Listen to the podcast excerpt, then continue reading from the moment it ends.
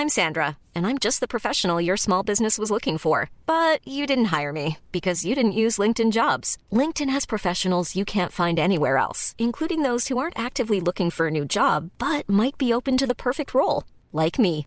In a given month, over 70% of LinkedIn users don't visit other leading job sites. So if you're not looking on LinkedIn, you'll miss out on great candidates like Sandra. Start hiring professionals like a professional. Post your free job on linkedin.com/people today.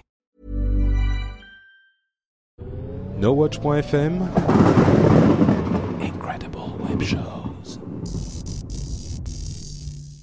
Bonjour à tous et bienvenue sur le Rendez-vous Tech, le podcast bimensuel où on parle technologie, internet et gadgets. Nous sommes en avril 2010 et c'est l'épisode numéro 32.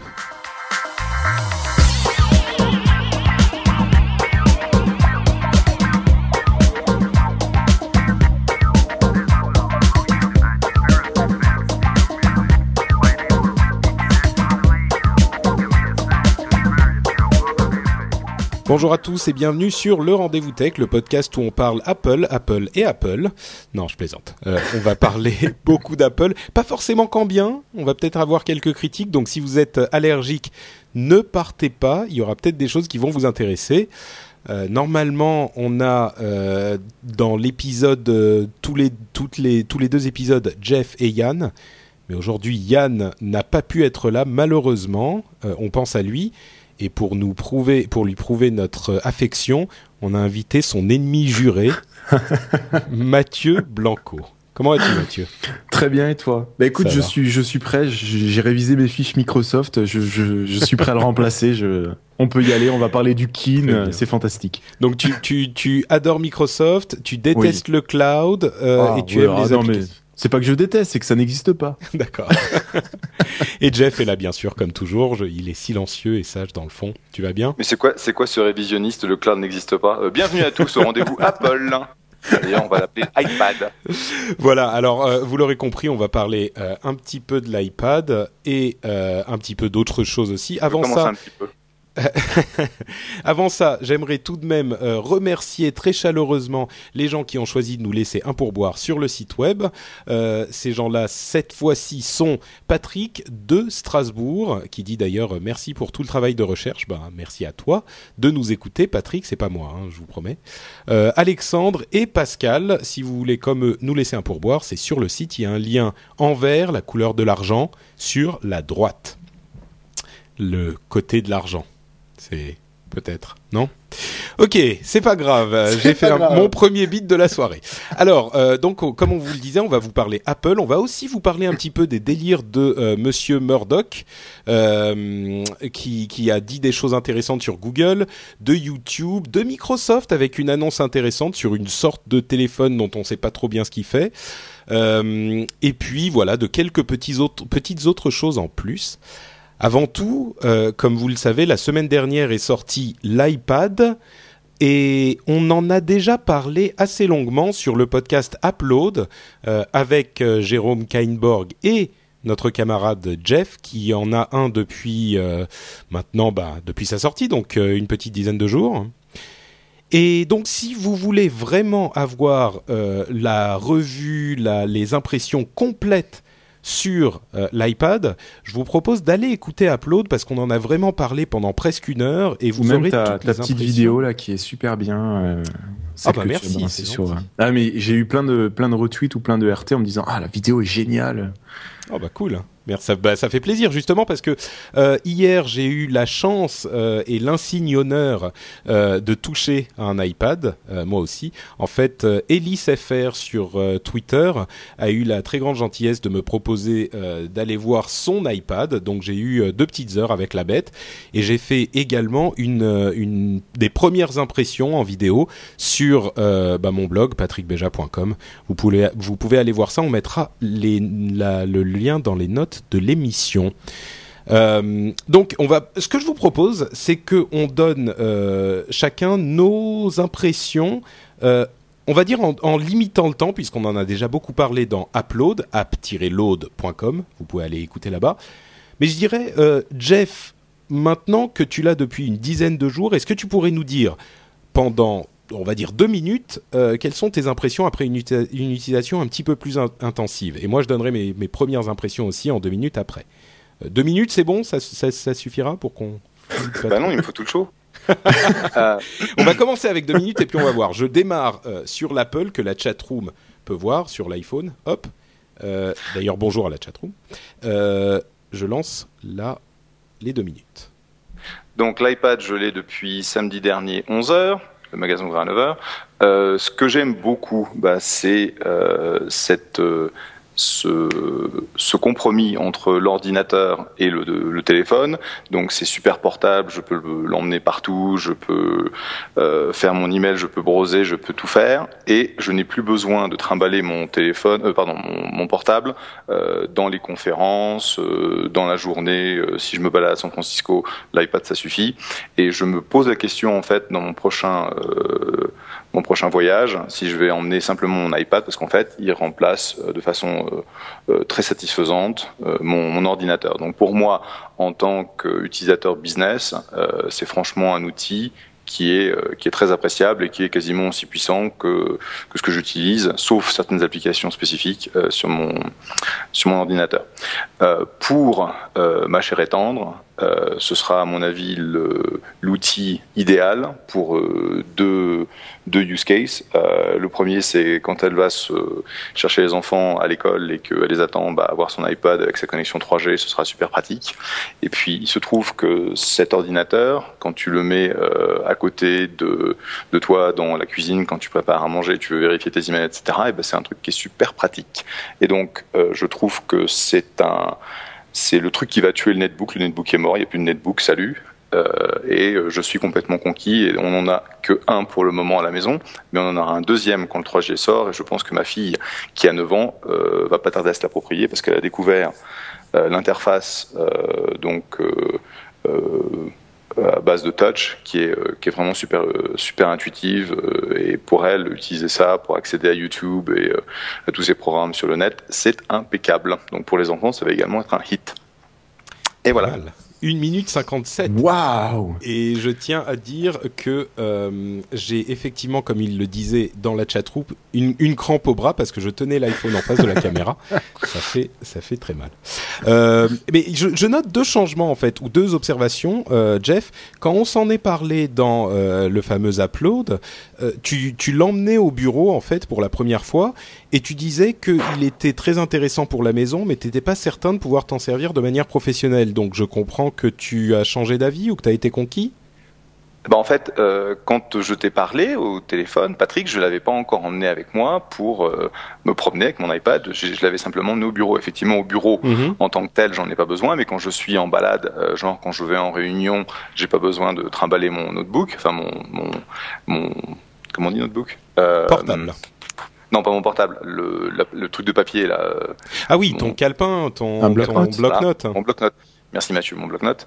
Euh, et quand je suis en conférence, ou typiquement je vais emmener mon Mac, euh, bah, si je sais que je vais pas avoir besoin de prendre énormément de notes, euh, c'est c'est très satisfaisant. Et la nouvelle, en fait, si tu veux, depuis euh, la semaine dernière, c'est que bah, je me suis pas mal entraîné sur le clavier, euh, donc euh, euh, à écran tactile, et finalement j'arrive à taper relativement vite, alors que c'était un petit peu difficile au début. Avec un petit peu de- de- d'exercice et d'entraînement, euh, ça passe très bien. D'accord. Donc je suis Donc, conquis, euh, j'adore mon iPad. D'ailleurs, je, je le mets sur mon cœur là, voilà. Là, je le tiens. Voilà, je lui fais un câlin.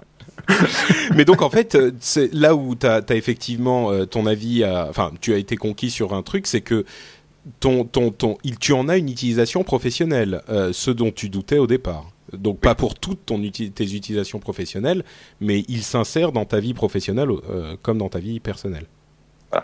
Tout à fait. Ok, bon, alors, comme je vous le disais, moi aussi j'ai eu la chance de, de, de toucher un iPad pendant quelques temps, donc c'est une expérience beaucoup plus courte euh, que Jeff, donc euh, prenez-la pour, pour ce qu'elle est. Euh, mais je vais vous donner aussi en deux minutes, je vais essayer en tout cas de vous donner mes premières impressions. Allez hop, c'est parti. Euh, ma première, toute première impression, c'était que euh, la machine est quand même vachement lourde. C'est-à-dire que 750 grammes, ça n'a pas l'air de grand-chose, mais il est très fin et relativement dense, et du coup, on doit le tenir vraiment entre le, le- les doigts et le pouce, Et c'est, ça prend un petit peu de, de disons qu'au bout de 10 minutes, ça finit par, euh, devenir euh, inconfortable parce qu'il est un petit peu trop lourd. Donc je me vois pas l'utiliser de manière prolongée avec une main pour le tenir et une main pour taper dessus. Par contre, une fois que je l'ai posé sur le bureau, euh, j'ai eu vraiment une impression de nouveauté, de quelque chose d'intéressant, et cette impression de Minority Report, euh, d'interface super tactile, a euh, eu un effet assez intéressant sur moi, et, j'ai été beaucoup plus intéressé. J'étais beaucoup plus à l'aise avec la machine. Et la deuxième impression, c'est que l'écran est absolument magnifique. Donc la qualité de l'image est bien meilleure que ce qu'on peut avoir ailleurs. Et la deuxième impression, c'est que la, la relation qu'on a avec l'appareil est très intime. C'est-à-dire que la réactivité de, l'écran est tellement forte que ça te donne une relation euh, immédiate avec la bête. L'autre euh, impression, c'est que le clavier, j'ai été tout de suite à l'aise avec. Donc ça, c'était une surprise, j'étais pas certain, mais j'ai réussi à taper tout de suite. En gros, mon, ma conclusion sur la chose, c'est que passer le, le, hype, le buzz et tout ça, je me dis le, la machine est intéressante, mais les applications vont vraiment être ce qui va faire qu'il va être euh, un succès ou pas. Donc j'ai un optimisme, euh, j'ai un optimisme prudent, mais un optimisme tout de même. Euh, je suis plus 100% certain de l'acheter au moment de sa sortie en France. Disons que je l'achèterai sans doute, mais ça sera peut-être pour euh, les émissions que je fais à, en partie. Tic tac, tic tac. Voilà, c'est fini. Deux minutes tout pile, bravo. donc, euh, donc voilà, quand même une bonne impression dans l'ensemble, mais pas une, une séduction totalement immédiate dans mon cas. Je pense que euh, tu as besoin d'un peu plus de deux heures pour découvrir en fait euh, comment tu veux utiliser la bête. Et tu as une première approche au bout de deux heures, j'en suis sûr. Mais euh, tu vois ton commentaire sur ce sont les applis qui viendront qui euh, feront que ce sera pour moi euh, un truc que j'utiliserai au jour le jour. Euh, je pense que tu t'apercevras le jour où tu l'auras que même les applications de base, que ce soit le browsing, que ce soit le mail, c'est franchement des trucs qui sont qui sont super utilisables quoi. Mais alors, est-ce que toi tu est-ce que tu le tiens à une main, toi? Ouais. Et alors je dois être. Tout le monde ah, me, me rit au nez. Non mais c'est ça, il faut que je fasse des haltères de pouce quoi, parce que euh, c'est tout le monde me rit au nez quand je dis 750 grammes, c'est un peu lourd, mais franchement, au bout de 10 minutes, moi, ça me, c'était, c'était pas inutilisable, mais c'était un peu pénible quoi. Bah, je, le, je le tiens en fait en support sur euh, le l'annulaire et l'auriculaire et euh, mmh. j'ai trois doigts en dessous et après je tape sur une main ou alors euh, tu utilises la le, le, le, truc qui vient enfin que, que Apple vend euh, donc l'espèce de case qui se qui te permet de surélever l'iPad et à ce moment-là tu peux taper vraiment super super rapidement. Mais là tu le poses sur le bureau. Tu le poses sur le bureau ou ouais. tu le poses sur tes genoux.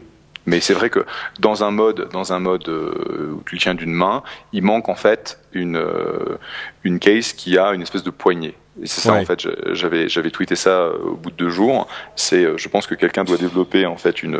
Oh, là, une on peut faire confiance aura- à Griffin ou à une marque, euh, une marque d'accessoires ouais. pour faire ça. Ouais. Tout à fait, ouais. Mais t'as quand même cette impression que c'est pas c'est pas super confortable à tenir euh, d'une d'une main quoi.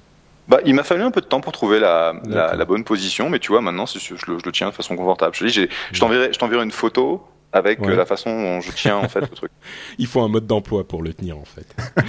euh, ouais, euh, Pims euh, 2193 dans la chatroom dit j'ai trois potes aux US de taille standard euh, qui se plaignent du poids à une main. Donc euh, bon, c'est la première fois que j'entends que je suis pas seul dans ce cas. Donc C'est des euh, gonzesses. merci. Bande de danseuses. Euh, Mathieu, toi, t'as as eu l'occasion d'en d'en Bah tenir non, un dans ju- ta main justement, j'aurais dû. Donc en fait, tu vas avoir la- l'avis de Jeff qui l'a depuis 10 jours, toi qui l'as tenu 2 heures, et moi qui vais le tenir en main dans, dans 10 jours. Tu vois. Bah dans 10 jours, il risque de bon, il sera pas encore tout à fait sorti en, en France, mais Non, il y a des rumeurs euh, selon laquelle Apple annoncerait la sortie de l'iPad en France euh, demain, donc le 13 euh, avril. Et dans tous les cas, on imagine que ça sera autour du 30 euh, du 30 avril qu'il sortira en France, puisque Steve Jobs a confirmé que la sortie internationale à la fin du mois était toujours sur les rails. Bon, bonne Donc chose. voilà. Mais effectivement, j'attends avec impatience de pouvoir le, le tester, le tester moi-même. Mais c'est vrai que euh, que je suis intimement cons- intimement persuadé que tout ce qui est tablette et interface tactile, c'est ce qui va faire notre notre quotidien encore plus et encore dans les dans les années qui vont venir et très rapidement. Bah, il faut dire que la plupart des gens qui ont essayé la machine euh, sont convaincus. Disons qu'il y en a qui sont plus ou moins convaincus de la première version, mais j'ai jamais entendu quelqu'un qui disait les, les tablettes sont une mode qui va passer. Tout le monde se dit la pire des analyses que les gens ont sur la, la machine, c'est euh, c'est une première version. Bon, ça, on en entend beaucoup parler, mais c'est une première version et d'ici deux ou trois ans, tout le monde en aura. C'est pas forcément l'iPad, mais effectivement, c'est une, une technologie d'avenir. Ouais. C'est euh, le truc tout bête, hein. c'est euh, l'ordinateur comme on le connaît aujourd'hui, c'est euh, c'est un ordinateur sur un bureau, ça monopolise une pièce, ça monopolise euh, comment dire une une façon de l'apprendre, le système machin. là avec ces tablettes, ça va être mobile, ça va se balader dans la maison, ça va se balader en extérieur, ça va euh, répondre à la majorité des tâches que les gens ont de l'informatique aujourd'hui, les mails, le surf, la recherche, pourquoi pas plus tard la visioconférence, mais ça va grosso modo répondre à, aux plupart des usages, ce qui fait que tu iras que sur un ordinateur vraiment fixe, que quand tu auras des choses lourdes à faire.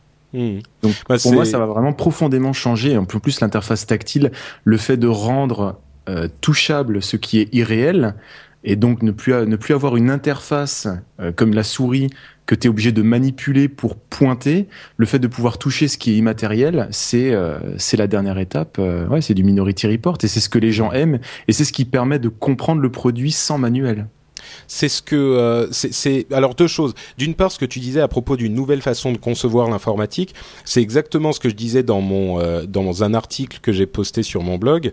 Euh, je disais Apple est en train. c'est très égocentrique tout ça. non, mais c'est vrai.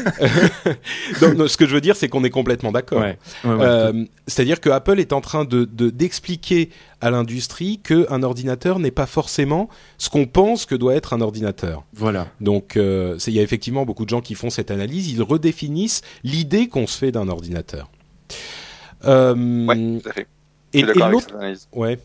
Et l'autre chose que, que, je tenais à dire avant qu'on passe à, à d'autres nouvelles Apple, euh, c'est que la chose qui m'a le plus frappé dans cette, euh, dans cette rencontre avec la machine euh, iPad, c'est à quel point la qualité de la réactivité de l'écran est importante.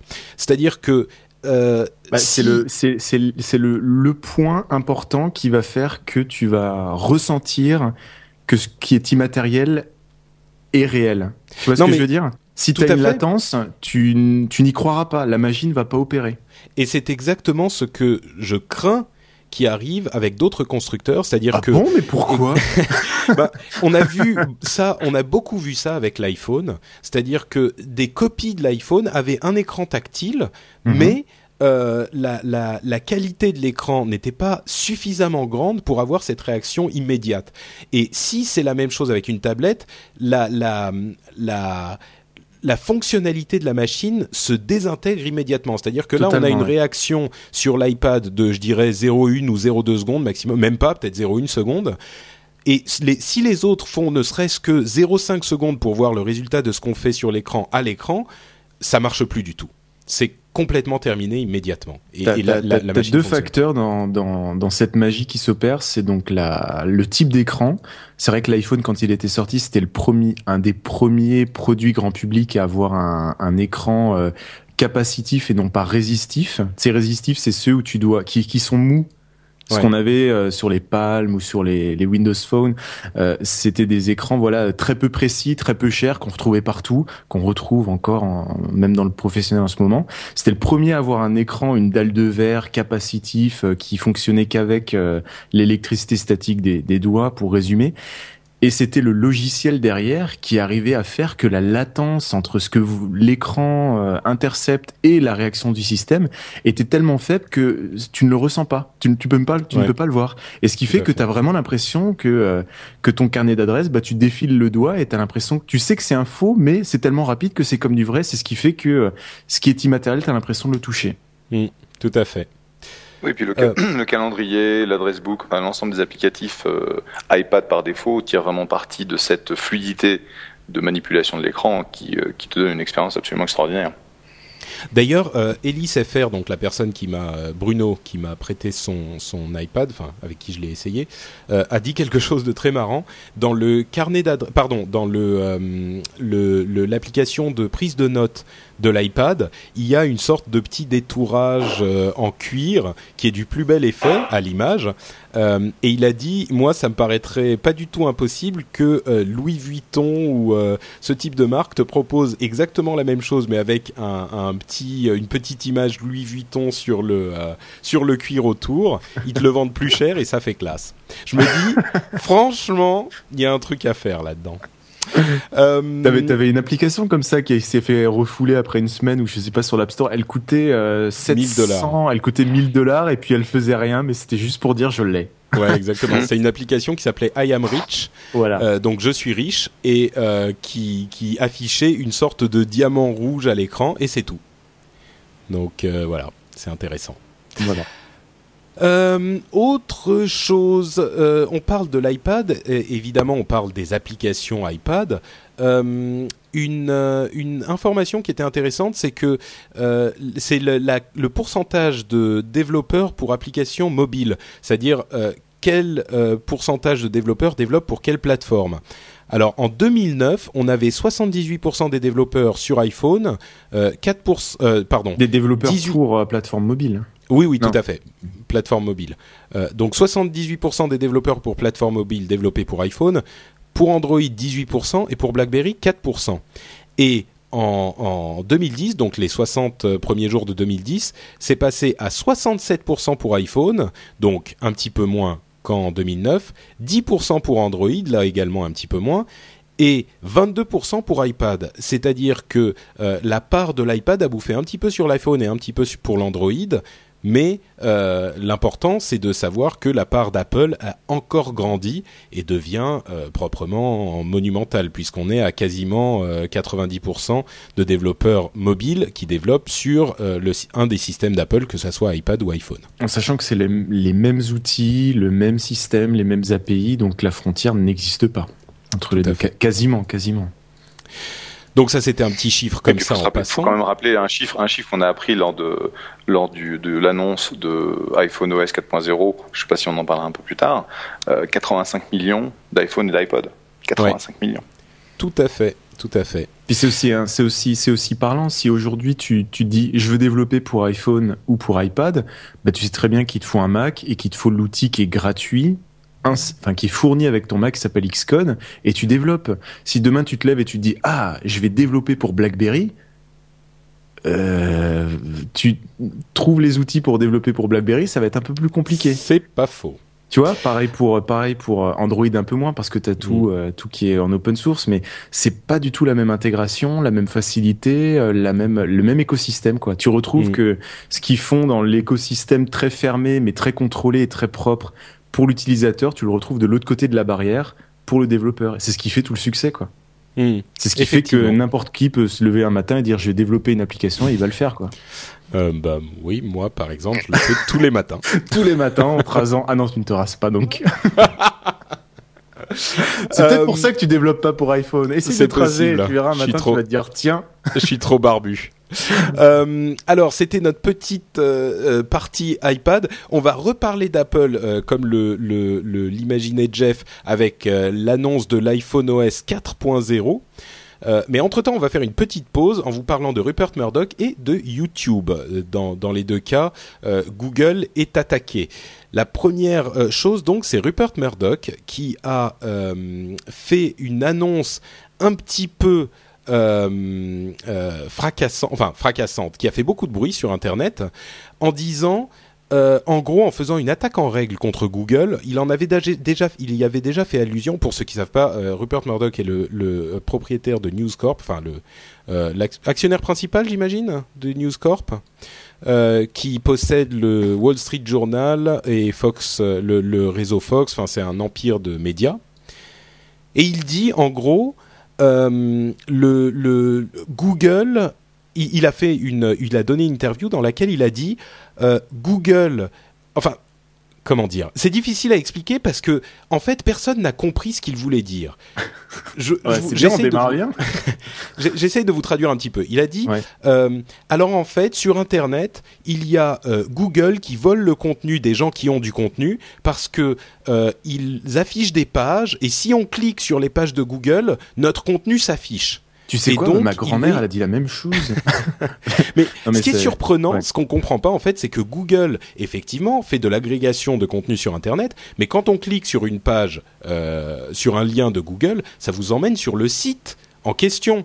Euh, on peut, il peut y avoir plus ou moins d'étapes en fonction de si on passe par Google News ou d'autres choses, mais Google amène du trafic euh, sur Internet à votre site. Et là, la, Belgique euh, qui avait coupé l'avait bien vu. Hein. ils avaient perdu, je crois, 30 ou 35%. Un, un, journal belge qui avait demandé à Google d'être retiré après une mhm. histoire pareille, bah, ils avaient perdu 30-35% du trafic. De leur. Exactement. Donc, ce qui, est, ce, qui est difficile à comprendre, c'est que cet homme qui est évidemment, enfin, très certainement très intelligent, euh, ne, semble pas prendre en compte le fait que euh, Google amène du trafic à ses propriétés euh, et à ses sociétés. Et le plus terrifiant dans l'histoire, c'est que cet homme qui, qui, prend des décisions très importantes n'a pas l'air de comprendre le fonctionnement de base d'Internet. Alors, on ne sait pas très bien si c'est effectivement ce qu'il avait dit ou si euh, on a mal compris ce qu'il a voulu dire ou s'il s'est mal exprimé, mais en l'état, son, son, son explication est totalement incompréhensible. Euh, je sais pas si tu l'as entendu, Jeff, euh, si tu as entendu ce qu'il avait dit. Oui, j'ai pas compris, j'ai pas compris le, la hein. politique euh, de pricing du Wall Street Journal non plus parce que j'ai reçu deux offres, une qui est une offre pour mon iPad et une qui est euh, pour un accès only, euh, online euh, normal. Et je, je, suis censé payer genre deux fois plus cher sur l'iPad, ce qui me semble un peu bizarre. Et donc l'ami l'ami Rupert, qui, qui, est effectivement très très intelligent mais qui comprend rien à rien à la technologie, j'avoue que là il s'est aventuré dans des explications qui sont un peu fumeuses puisque du genre et tu cliques sur le lien et ça ressemble au Wall Street Journal, hein, ça ressemble, ils ont copié. Ah bah non c'est nous. Ouais c'est ça. tu cliques sur, le, sur le lien, tu vas sur le Wall Street Journal. Donc on a presque l'impression que on a presque l'impression, en fait, l'impression que donne cette interview, euh, absolument terrifiante, c'est que euh, Rupert Murdoch, tu le mets sur un ordinateur, tu lui montres le site du Wall Street Journal, il ne comprendrait pas que c'est le site du Wall, Street Journal, il a l'impression que c'est Google qui a volé le contenu du Wall, Street Journal. Donc, j'imagine pas que c'est ce qu'il ce qu'il pense ou ce qu'il croit, mais ce qu'il a dit dans son dans son interview euh, allait dans ce sens-là, donc on n'a pas, compris. Et, et tu et tu te rappelles euh, la façon dont les grands patrons d'industrie, euh, bien souvent, quand ils, quand ils disent des conneries, il n'y a pas grand monde qui, leur, qui veut leur, leur dire au fait, t'as dit une connerie là, c'est peut-être pas la peine de hmm. continuer.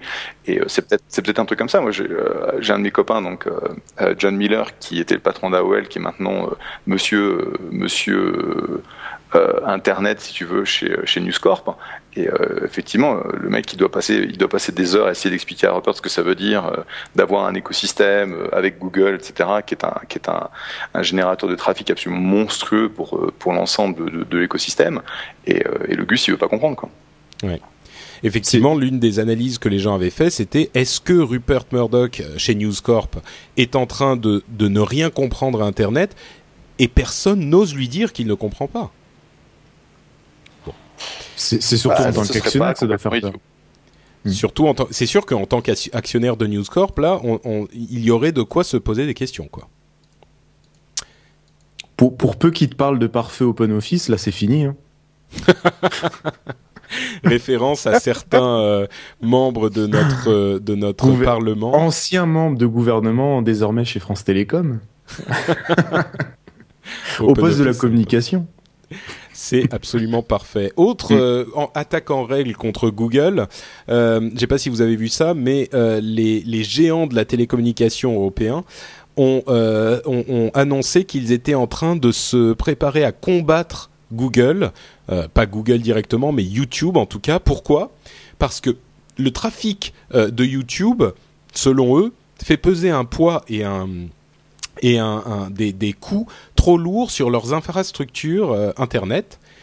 Et ils disent, euh, le, euh, patron de France Télécom, Stéphane Richard, a dit quelque chose d'absolument concernant. Il a dit, dans le développement de la société digitale, il y a des vainqueurs et des perdants, et aujourd'hui, il y a un seul vainqueur, c'est Google, et les perdants, ce sont les fournisseurs de contenu et dans une certaine mesure les gestionnaires de, de, de réseaux et d'infrastructures, et nous ne pouvons pas l'accepter. Alors c'est doublement concernant parce que euh, d'une part c'est un petit peu euh, la, la, politique classique du il y en a un qui fait de l'argent, euh, moi j'ai pas réussi à comprendre comment le faire, euh, comment utiliser ce, ce, nouvel outil, donc on va se dire on va l'attaquer parce que c'est pas acceptable, il faut que nous aussi on fasse de l'argent.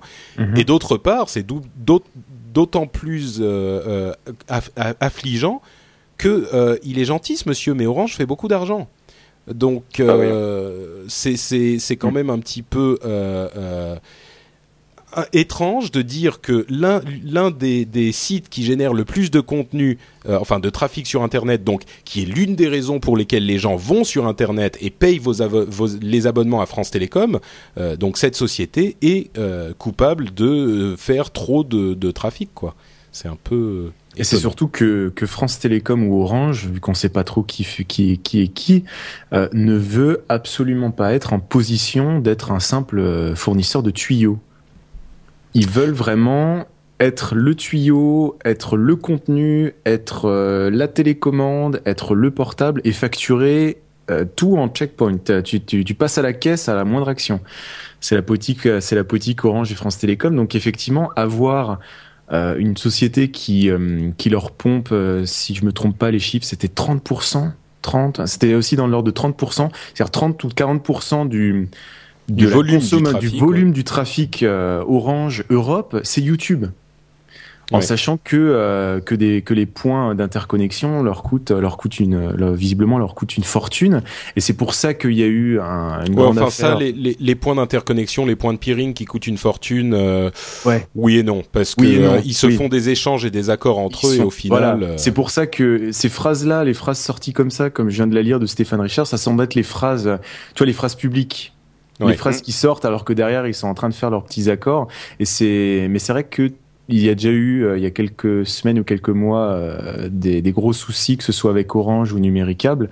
Euh, Orange, tu te souviens, bah, ne serait-ce que Jérôme qui se plaignait en disant, bah moi sur YouTube, je suis à 5 kilooctets secondes, ça Ouais. va à la vitesse, parce que voilà, Orange a dit, bah voilà, tant qu'on n'a pas de solution, et ben on bride le débit. Ce Donc est- dans tous les cas, c'est soit l'utilisateur qui va payer, soit soit l'utilisateur qui va être ralenti dans ses actions. Mais euh, mais de toute façon, ça ce sera une guerre tant tant qu'Orange ne sera pas euh, maître de bout, bout en bout ou aura pas une place importante, ils feront ils auront ce genre de comportement. Bah, faut savoir qu'on a le même problème ici aux États-Unis, puisque là, la semaine dernière, il y a eu une. euh, Donc, euh, le contexte c'est le suivant, c'est euh, ce qu'on appelle le net neutrality, qui euh, qui consiste à dire que les Donc euh, la, les neutralité du la neutralité du net dont on a déjà parlé ici, ouais.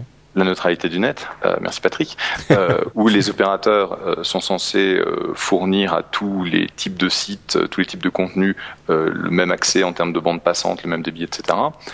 Et donc, euh, Comcast avait pris la même position qu'Orange, qui était de dire nous, on fait pas de fric sur YouTube, ça nous coûte, euh, ça nous coûte énormément en termes d'infrastructure, réseau, etc. Donc, il faut qu'on trouve une solution pour les brider, donc on n'a pas un, modèle de business. Euh, c'est passé euh, donc la FCC, la FTC, euh, Federal Trade Commission, euh, non, la, FCC, la Federal Communications euh, Commission avait dit non non, vous n'avez pas le droit de faire ça. Et en gros, euh, la décision de euh, des tribunaux était de dire que la FCC n'était pas euh, responsable en la matière et donc euh, Comcast est capable, s'ils le veulent, de brider en fait YouTube euh, pour euh, pour euh, leurs clients. Tant qu'ils n'ont pas une solution euh, ou un accord avec euh, avec Google. Et donc on a Sa- un peu le même- sachant que ouais c'est vrai le- ce que tu dis est vrai mais la FTC la, la pardon le, les, les tribunaux n'ont pas dit euh, le principe de la neutralité du net n'est pas valide. Ils ont dit c'est pas à la F- à la FCC de décider de ce genre de choses. Mais par contre le principe de la neutralité du net n'a pas été complètement vrai, mais c'est mais c'est la FCC qui était le champion de la neutralité du net quand même. c'est vrai c'est vrai disons que c'est un coût assez euh, assez inquiétant à ce niveau-là Bah, la solution, ça va être Google en tant que fournisseur. c'est pas faux Exactement. non non mais c'est vrai c'est vrai Bah ouais. Et peut-être que c'est dans ce sens-là qu'on se dirigera d'ici quelques années. Bon, vous avez vous aviez pris votre pause, vous êtes reposé, vous avez vous avez respiré deux secondes. Et ben on va reparler d'Apple. Oh. avec l'autre gros événement, l'autre gros événement euh, de ces derniers, euh, ces deux dernières semaines, c'était la semaine dernière euh, l'annonce de l'OS 4.0 pour l'iPhone. on a fait avec Mathieu, d'ailleurs Mathieu lui-même a organisé un fantastique live avec Cédric Bonnet et moi-même et d'autres invités également, pendant lequel nous avons euh, suivi un petit peu tout ce qui s'est passé euh, dans euh, cette présentation. D'ailleurs, j'en profite pour remercier les, enfin ceux qui, qui nous écoutent aussi sur le, rendez-vous tech, les, les, les 14 000 personnes qui nous ont suivis en live, qui est un, enfin, on le dit souvent, l'audience, on s'en fiche vu qu'on fait pas de pub de ça, mais on s'attendait pas à autant pour une petite keynote. Donc euh, merci à tous ceux qui nous ont suivis. Tout à fait. Euh, et donc, si vous n'étiez pas là, vous vous doutez, vous, vous, vous ne vous savez pas plus, vous ne savez pas ce qui s'est passé, bien sûr. Eh ben, on va vous en parler en deux minutes maintenant. Euh, pour moi, il y a eu trois choses essentielles qui ont été annoncées pour ce prochain système d'exploitation de l'iPhone. Euh, ils ont en fait découpé en plusieurs fonctions qu'ils ajoutaient.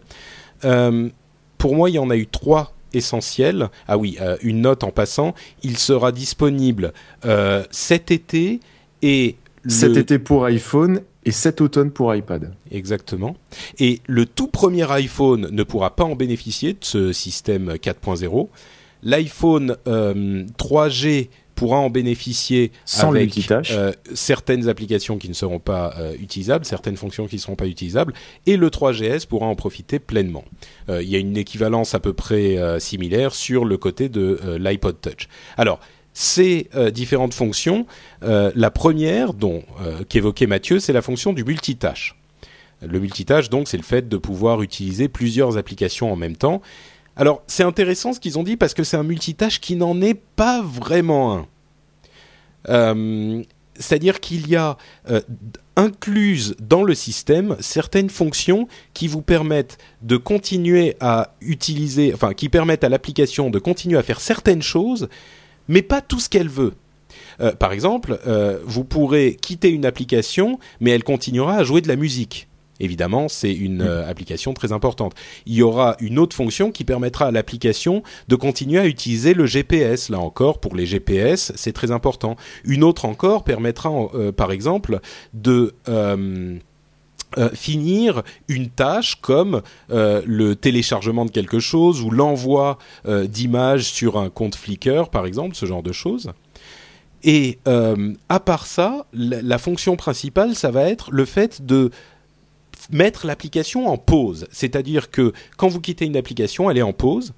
Et vous y revenez, elle recommence exactement à l'endroit où vous avez arrêté. C'est-à-dire que si vous êtes en train de jouer à un jeu, vous quittez l'application, euh, elle ne va pas revenir à zéro, mais elle s'arrête exactement à la seconde près, l'endroit où on s'est arrêté.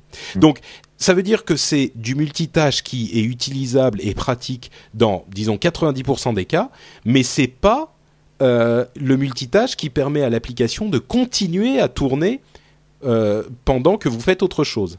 Et ça va convenir à la plupart des gens, mais euh, ça va avoir. disons que le principal avantage de la chose, c'est que l'application qui ne va pas continuer à tourner ne va pas continuer à utiliser votre batterie. et ne va pas ralentir l'appareil si vous avez deux ou trois ou quatre applications qui tournent en tâche de fond. Donc, c'est un compromis qui, moi, à mon sens, est bon. Euh, maintenant, certains seront peut-être déçus parce que c'est pas du vrai multitâche, mais je sais pas. Vous en pensez quoi? Moi je pense que c'est. Euh, je, je suis pas choqué parce qu'il faut pas oublier une chose, hein, c'est qu'on a quand même une batterie et que la batterie, il faut pas qu'elle soit bouffée en, en 30 minutes si jamais tu as 4-5 applications qui sont en, accès concurrentiel sur, euh, sur le CPU. Donc je pense qu'ils ont, ils ont pris ils ont mis pas mal de temps quand même à sortir cette, cette OS multitâche. Ils ont pris euh, un certain nombre de décisions de design qui me semblent avoir du, du sens parce que en gros, les choses qui sont vraiment importantes, donc quand tu as du streaming, quand tu as de, de, des messages envoyés, etc., tu vas pouvoir le faire. Mais le fait de faire tourner en parallèle des applications.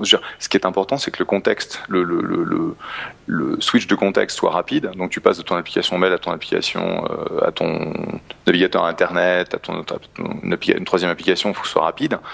Mais le fait que ça tourne en parallèle, euh, je veux dire, pour moi, ça n'a jamais été un gros problème. Et tu vois aujourd'hui l'iPad qui n'a pas de, de, capacité multitâche, franchement, ça me gêne pas. Euh, Castou dit dans la, chat, dans la chatroom, pour un vrai multitâche, il faut deux iPhones. Je pense que c'est c'est intéressant. C'est pas faux. C'est un double tâche, c'est différent.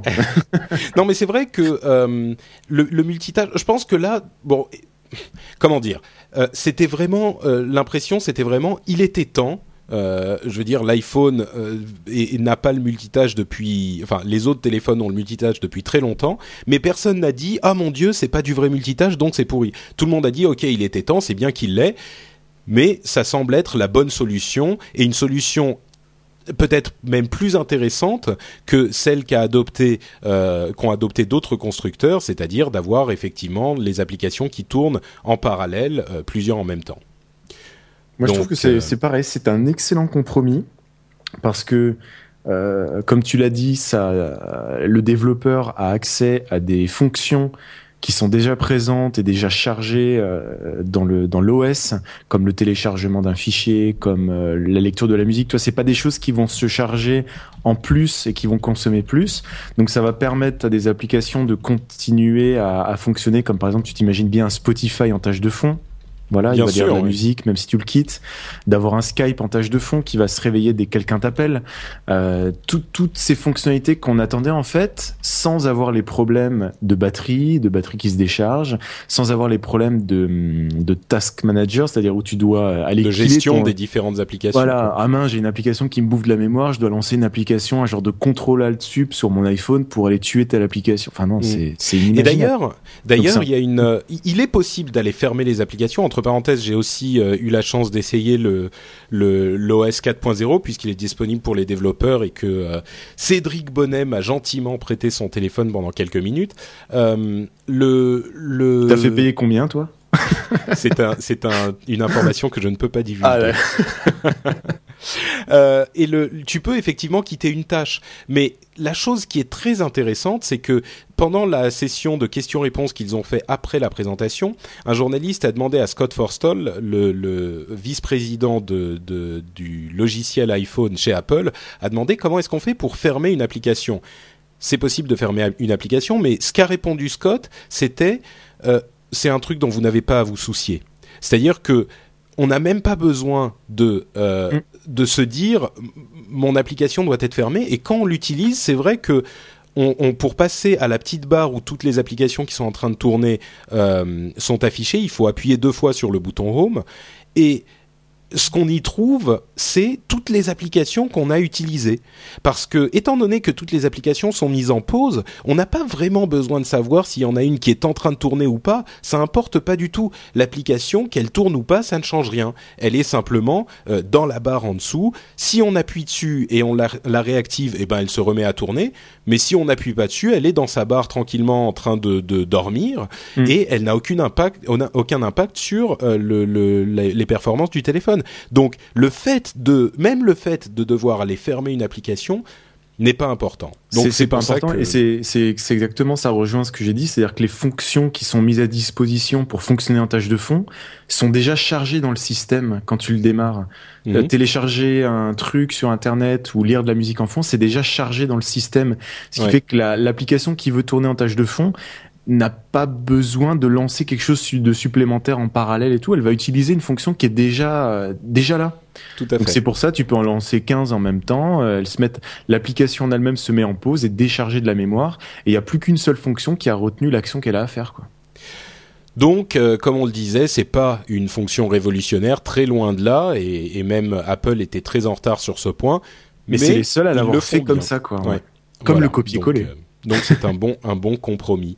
Euh, les autres fonctions qu'ils ont annoncées, euh, moi il y en a deux que je retiens, euh, dont je voudrais parler un petit peu plus longuement. La première c'est euh, Game Center, qui est une sorte de réseau ah social ah, pour les jeux. Franchement, c'est un Xbox Live dans ton iPhone. Tout à fait, ouais, c'est ça. Et, et moi j'avais constaté déjà depuis depuis quelque temps que euh, depuis plusieurs mois, je me disais ça donnerait une dimension sociale euh, à l'iPhone et dans les jeux ou d'autres types d'applications s'il y avait un réseau euh, social propriétaire d'Apple que tout le monde puisse adopter très facilement.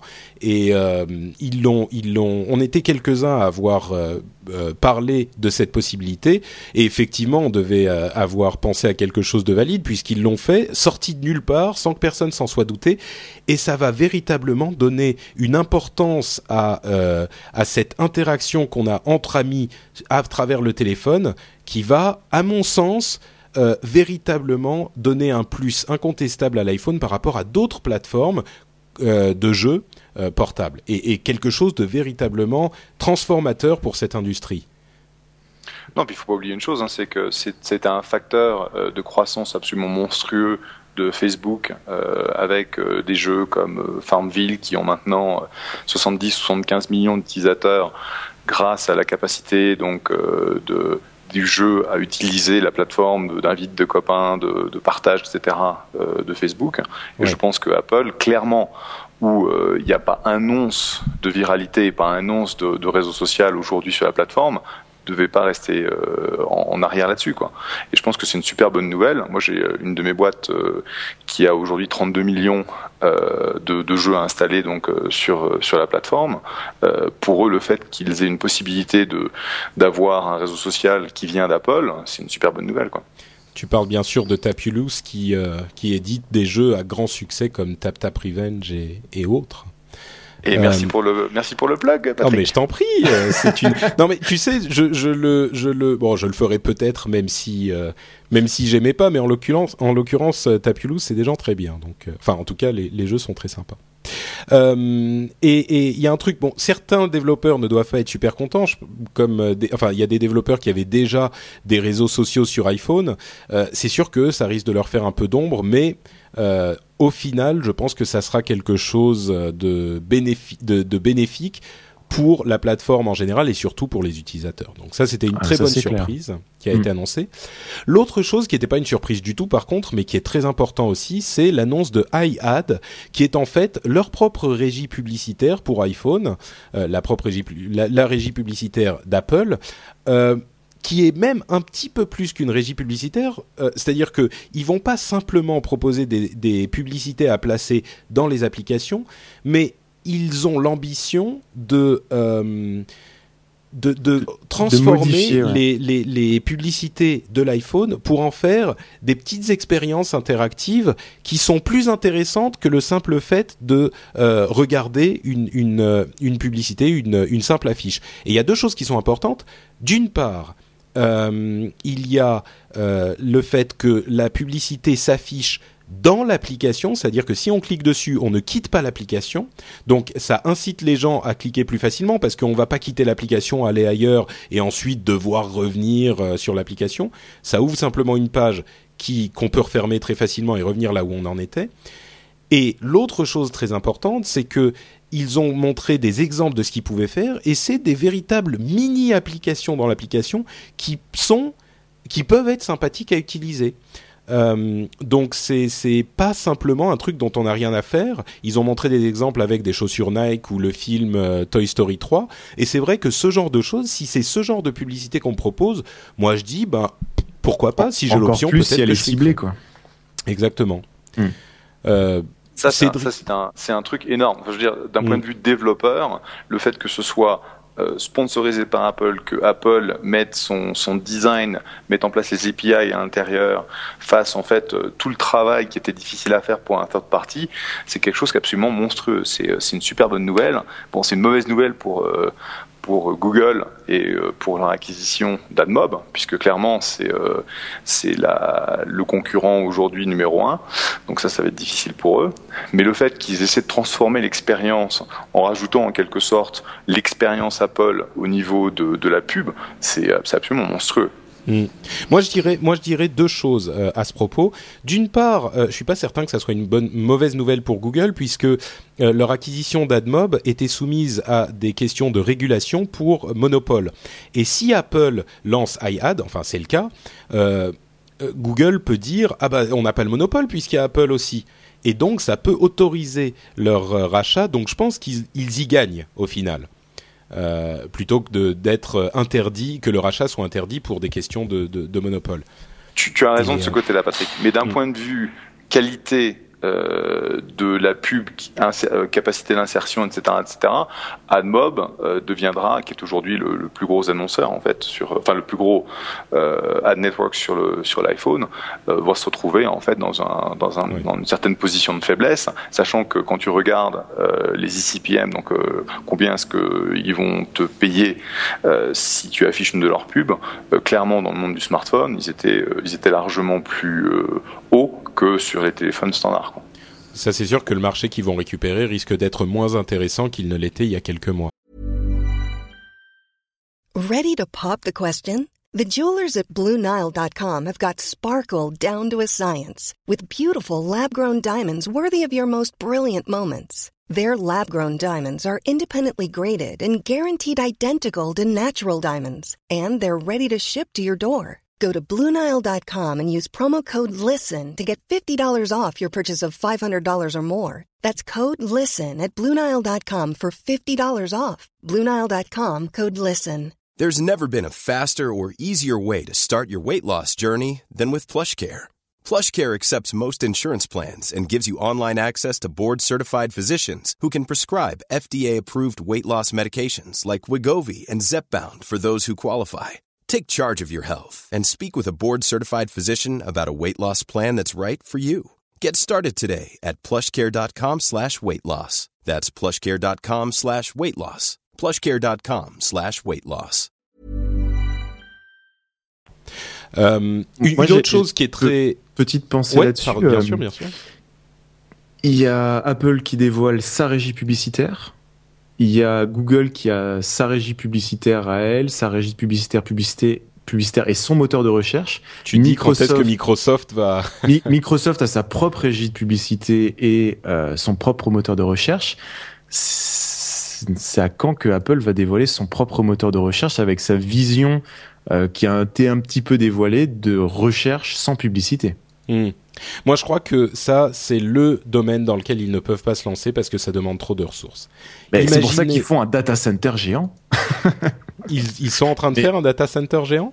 Oui, oui, qui, euh, oui, oui, t'as pas vu les vidéos et tout le tout le truc. C'est un, c'est un monstre, c'est un monstre. Ils sont. Ah bah écoute, peut-être alors. Donc, donc en fait, c'est ça. Il y a, y a plein de choses comme ça qui font quand t'as Steve Jobs qui te qui te balance comme ça une keynote quand les gens veulent chercher quelque chose sur Internet, ils veulent pas voir de la pub, qui te sort une régie publicitaire, que c'est euh, le seul qui a pas son propre moteur de recherche face aux concurrents directs.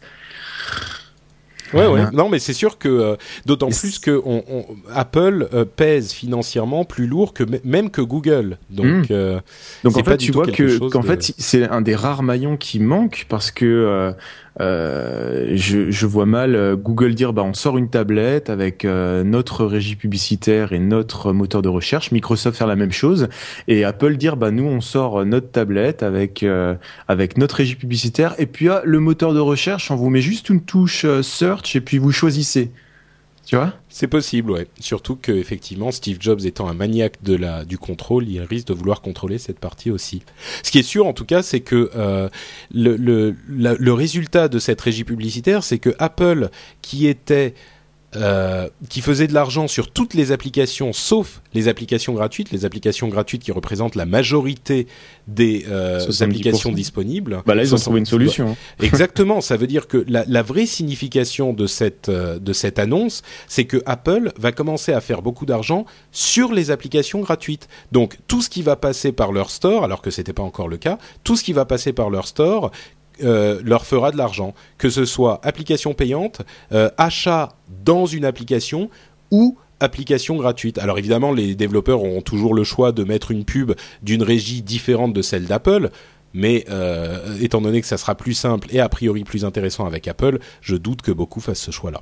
Bah, ça va être tout intégré comme d'hab. Il y aura, euh, il y aura les API qui vont être disponibles et puis en plus, on sait, ça va être tout être en HTML5. Donc, est-ce qu'ils vont en plus se, positionner frontalement à, à, plus ou moins à Adobe en sortant un outil de développement qui permet concrètement de, de, de développer, euh, d'avoir un écosystème d'outils euh, autour de l'HTML5. Il y a plein de choses, euh, il y a plein de choses sur ces sur ces dernières, sur ces infos, enfin sur ces sur ces produits qui peuvent nous dire est-ce qu'ils vont sortir un moteur de recherche? Il y a très forte chance. Est-ce qu'ils vont sortir des outils pour faire de l'HTML5 et se vraiment se mettre en face d'Adobe et de son Flash?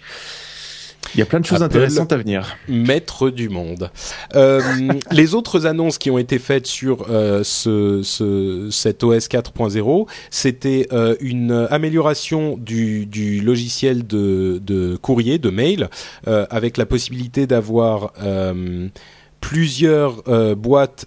Alors là, on va parler un petit peu pour les entreprises, mais plusieurs boîtes de réception Exchange, euh, une boîte de réception unifiée où tous vos comptes seront dans la même euh, boîte, la possibilité d'avoir des discussions, discussion. en- en- voilà, des, des affichages en discussion, donc pas un mail différent, pour, mais une discussion qui va inclure tous les mails qui sont liés, et euh, une, euh, une série de, de hum, fonctions qui permettront le déploiement en entreprise euh, plus facile, plus facile, c'est-à-dire des de questions de, de- sécurité ouais. et de ouais, de sécurité et de euh, virtualisation, bref, enfin pas de virtualisation, pardon, de, de réseaux euh, privés et de déploiement qui vont faire que l'iP- euh, l'iPhone, qui était traditionnellement plutôt un- sur un marché de consommateurs, risque de, de, s'intégrer aussi dans le marché des professionnels, ce qui était le dernier euh, bastion en fait qu'Apple n'avait pas vraiment conquis. Et là, ça devient possible.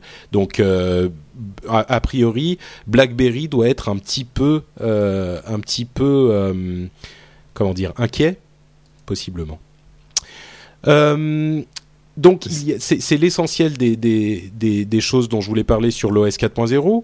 Euh, une autre chose, une autre fonction qui vous avait marqué? Ah oui, les, les, les, les répertoires, qui sont sympas aussi.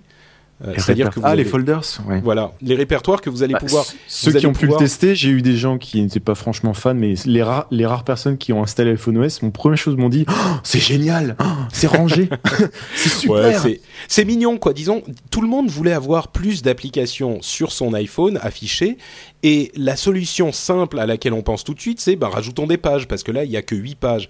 Mais Mm. la solution plus intéressante, c'était effectivement dossiers, les dossiers. Et les dossiers, euh, ils sont pas mal faits parce que vous pouvez mettre donc, je crois, euh, je sais plus, 9 applications par dossier, et vous avez une image de l'appli- des applications qui sont dans ce dossier en tout petit dans le dossier, donc vous pouvez toujours voir euh, de quoi il s'agit. Bref, c'est pas mal foutu. En gros, euh, cet OS pour moi, euh, c'est une bonne mise à jour qui, am- qui amène à l'iPhone 90% des fonctions qui lui manquaient par rapport aux autres téléphones, mais il garde toujours euh, les fonctions qui font qu'il est plus agréable à mon sens que les autres et qui fait que je l'ai toujours, même si ces fonctions lui manquaient jusqu'à aujourd'hui. Donc, en gros, j'ai pas de raison de passer à un autre téléphone euh, à partir du moment où cette, euh, OS arrive. Par contre, rien de super révolutionnaire non plus. On est d'accord? Enfin, sauf que quand tu vas avoir le refresh de, de l'iPhone lui-même, donc le nouvel iPhone qui va sortir à un moment euh, dans les quelques mois qui viennent, euh, tu peux voir comment est-ce que euh, une, euh, un nouveau processeur euh, qui va être plus rapide et plus économe, donc euh, le processeur de l'iPad qui va se retrouver dans, dans, dans l'iPhone, Ouais. plus le nouvel OS, ça va te donner une expérience vraiment euh, vraiment sympa.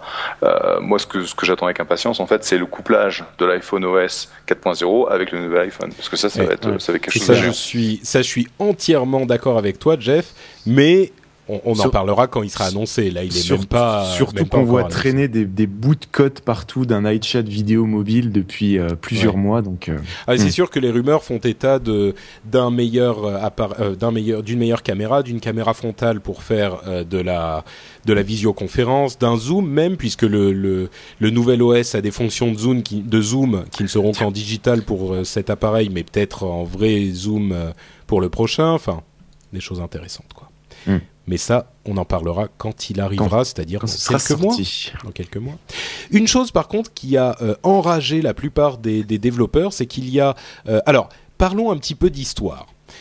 Euh, vous savez que Apple et Adobe euh, sont dans un sont engagés dans un combat euh, euh, titanesque depuis plusieurs mois, voire plusieurs années, parce que Flash, donc les, le- les animations, le plugin qui vous permet d'avoir de très belles animations sur le web, n'est pas disponible sur l'iPhone ni même sur l'iPad d'ailleurs. Et beaucoup de gens voudraient que Flash arrive sur l'iPhone, mais Steve Jobs explique à, Mordicus que le Flash fait trop planter les machines et euh, il est trop gourmand en ressources et il a plein de problèmes, donc il ne veut pas du flash sur son ordinateur. En attendant, certaines pages euh, web ne sont pas entièrement disponibles euh, parce qu'il n'y a pas de flash.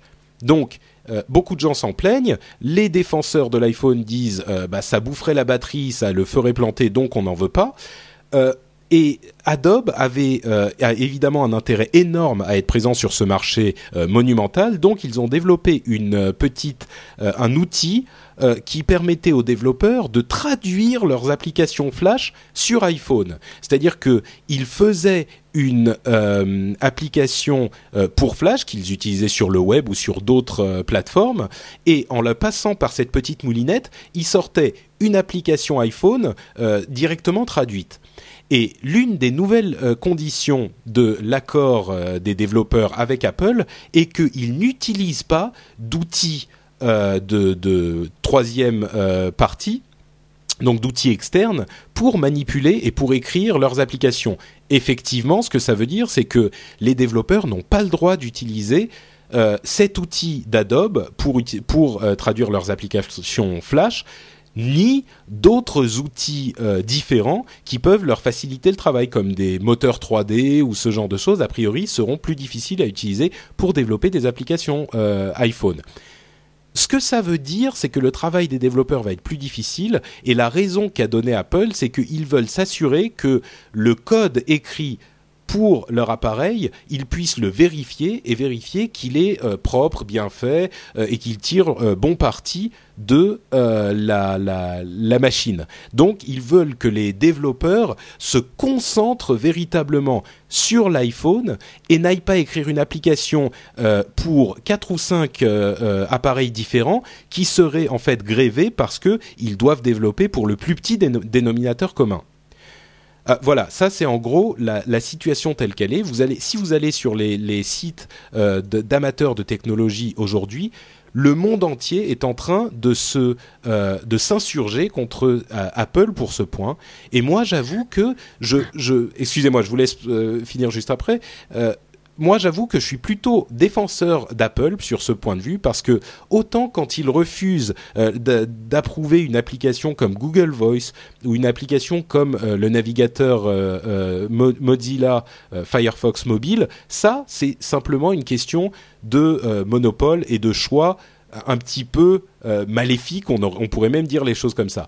Mais par contre, là où sont, ils peuvent avoir une justification dans leur choix qui paraissent draconiens, c'est que ils veulent avoir une expérience contrôlée et de qualité pour toutes les applications de l'iPhone ou autant d'applications possibles. Et c'est pour ça qu'ils vont virer des applications totalement inutiles comme les coussins péteurs et les machins comme ça et qu'ils vont euh, avoir des, règles aussi draconiennes sur le développement d'applications parce qu'au final, ça veut dire qu'un utilisateur qui va dans l'App Store, il va trouver plutôt des applications bien développées qui tirent parti de l'appareil et euh, pas tellement de coussins péteurs. Alors que si on va sur un système complètement ouvert et totalement disponible de partout, comme Android, on va se retrouver avec des applications de qualité bien sûr, mais perdu dans une forêt de coussins péteurs, de trucs pas super bien faits, d'applications qui ont été développées pour euh, trois ou quatre appareils différents, donc qui tirent pas parti des, qualités de l'appareil, etc., etc. Ça, c'est mon analyse. J'imagine que Mathieu, en bon fanboy, a la même.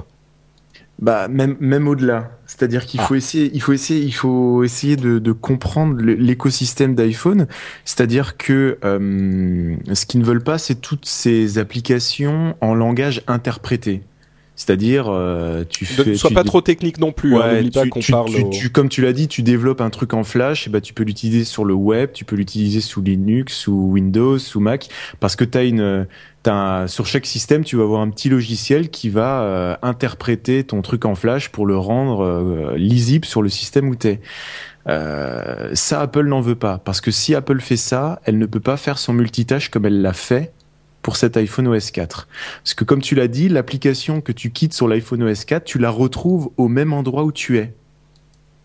Bah pour arriver à ce genre de fonctionnalité, le système a besoin de contrôler l'application et entre guillemets qu'elle soit exactement dans le même langage, que le système puisse euh, comment dire que l'application soit développée spécifiquement parce que c'est des API qui n'existent que sur l'iPhone OS pour pouvoir arrêter une application et la reprendre en cours de route.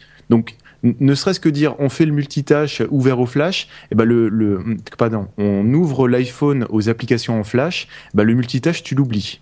Ou alors tu es obligé de faire un multitâche comme euh, comme les autres où tu as un task manager où ton où ta batterie elle se vide et où ton ton ton téléphone se met à ramer plus il y a d'applications qui sont lancées. Hmm. Donc déjà rien que les gens qui disent oui machin euh, pas d'application en flash on comprend pas j'ai pas dit bah c'est soit l'un soit l'autre hein. soit tu ouvres la porte à des applications lentes parce que le, le flash sous Mac est horriblement lent et, euh, et c'est vrai qu'il est qu'il est buggé hein. faut c'est pas suffit de le tester hein. lis un film en, en flash sur un, un MacBook euh, et tu verras ta batterie descendre en flèche hein. ça y a pas y a pas de hmm. secret d'accord donc c'est une question technique, d'ordre technique, où vraiment euh, il y a un problème parce que ça ne permet pas le multitâche, ça ne permet pas plein de choses.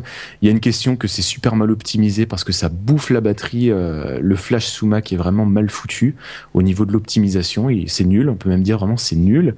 Euh, et après, effectivement, tu as l'expérience utilisateur où quand tu soumets ton application sur l'Apple Store, tu as une personne chez Apple qui va lire la manière dont tu as construit ton application et dont tu as codé, soit va la valider, soit va te faire un retour en te disant ça tu l'as mal fait, ça il faut l'optimiser, ça il faut travailler dessus pour que ça passe. Ouais. Donc effectivement, il faut qu'il puisse voir à l'intérieur.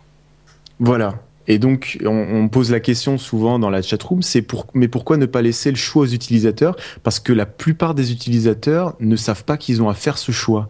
Si quelqu'un télécharge une, euh, des applications euh, pourries sur son ordinateur, euh, c'est pas un choix qu'il fait. C'est, il télécharge, il s'en rend pas compte, et puis pour lui, c'est la machine qui déconne. C'est d'ailleurs l'un des gros problèmes de Windows. Windows est un est un système véritablement bien fait aujourd'hui. Mm. Euh, quand, quand, généralement, quand il plante, c'est pas de la faute de Windows, c'est de la faute soit du driver, soit du, de tel périphérique, soit de tel logiciel qui a été mal écrit. Donc, euh, il y a une statistique intéressante et d'ailleurs Apple a fait la même. Microsoft qui a dit que voilà les rapports de plantage d'Internet Explorer, c'était 60, euh, 70 ou 80 de la faute des modules tierces. C'est-à-dire tous ces trucs que tu mets en plus sur ton, que ce soit une barre, que ce soit un, composant en plus qui te rajoute des fonctions, c'est un facteur important de, de, plantage. Et puis c'est vrai que quand tu vois euh, les rapports de développeurs euh, qui ouvrent leurs applications à des modules tierces, bah la plupart des plantages ça vient de là. Hein. Et d'ailleurs, euh, quand on, c'est un très bon exemple puisque quand Internet Explorer plante, on se dit pas oh là là mon module de tierce a, si fait planter. Si t'as la version 6 si, c'est elle qui un autre problème. Dis-moi, Jeff, euh, toi qui as l'oreille des développeurs euh, quand Apple a annoncé cette, euh, cette nouvelle restriction, j'imagine que ils t'ont, enfin, tu leur en as parlé. Ils sont déçus de, de cette histoire? Je sais qu'il y en a beaucoup qui sont déçus, mais eux, les gens de Tapulous justement, qui font, qui développent spécifiquement sur iPhone? Bah non, parce que de toute façon, eux, ils ont développé euh, depuis le début un objectif C, et donc euh, le fait que Flash soit pas sur le, le device, c'est pas un problème. Euh, je pense qu'aujourd'hui, c'est comme vous disiez, Flash a été utilisé et abusé euh, de façon euh, de façon énorme.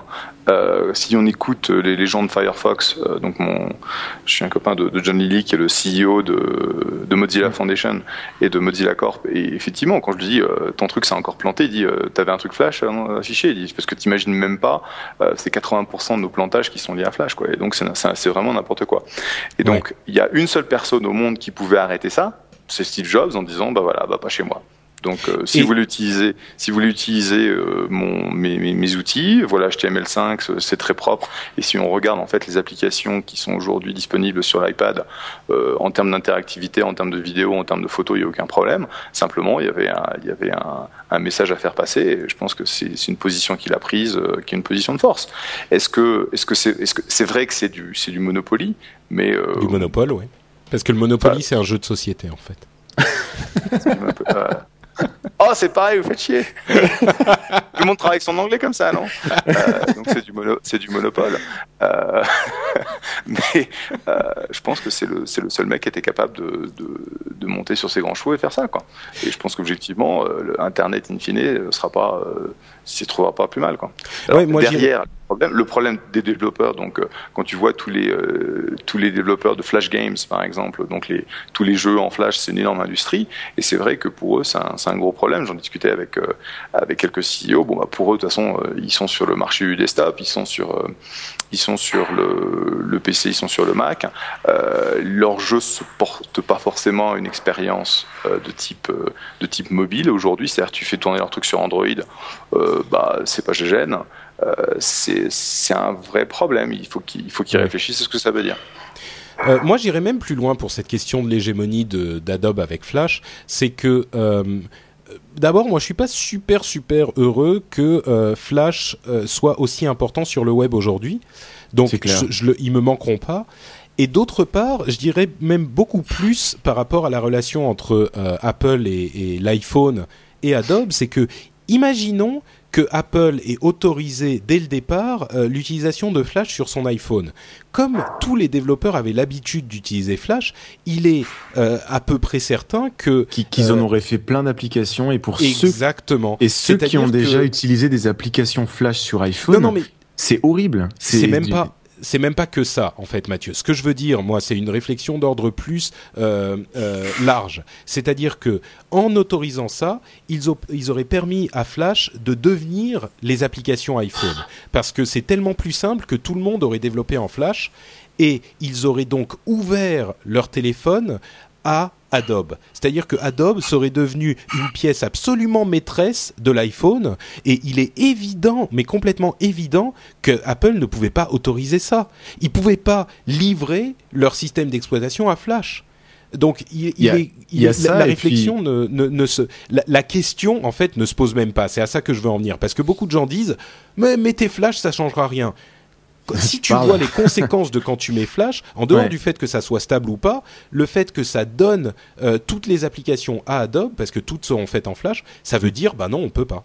Donc, voilà. non, mais et c'est surtout pour ceux qui ont déjà testé une. Euh, enfin, si, si Apple avait autorisé ça dès le début, l'iPhone n'aurait pas été euh, n'aurait pas atteint ce, ce, niveau de popularité parce que c'est ce qu'on se disait juste avant. C'est le fait qu'on aime tous l'iPhone et ce système, c'est que quand tu touches, c'est réactif. Va pour ceux qui ont déjà pu tester une application en Flash sur iPhone, mais c'est, t'as l'impression d'être sous Windows Mobile 6. Euh, c'est d'une réactivité qui est lente. C'est t'appuies, tu, tu, tu passes, ça, ça réagit une seconde après, c'est mal Tu veux dire sur des, sur des iPhones jailbreakés ou Sur des iPhones jailbreakés où tu peux, ou même ouais. non, les, euh, les, oui, des iPhones jailbreakés où, où, on, où, on, a pu tester les applications, euh, le module actuellement que, que Adobe a fait pour créer ces applications en Flash qui n'a pas été validé. C'est d'une lenteur, mais t'as l'impression de revenir mais 15 ans en arrière sur les premiers smartphones.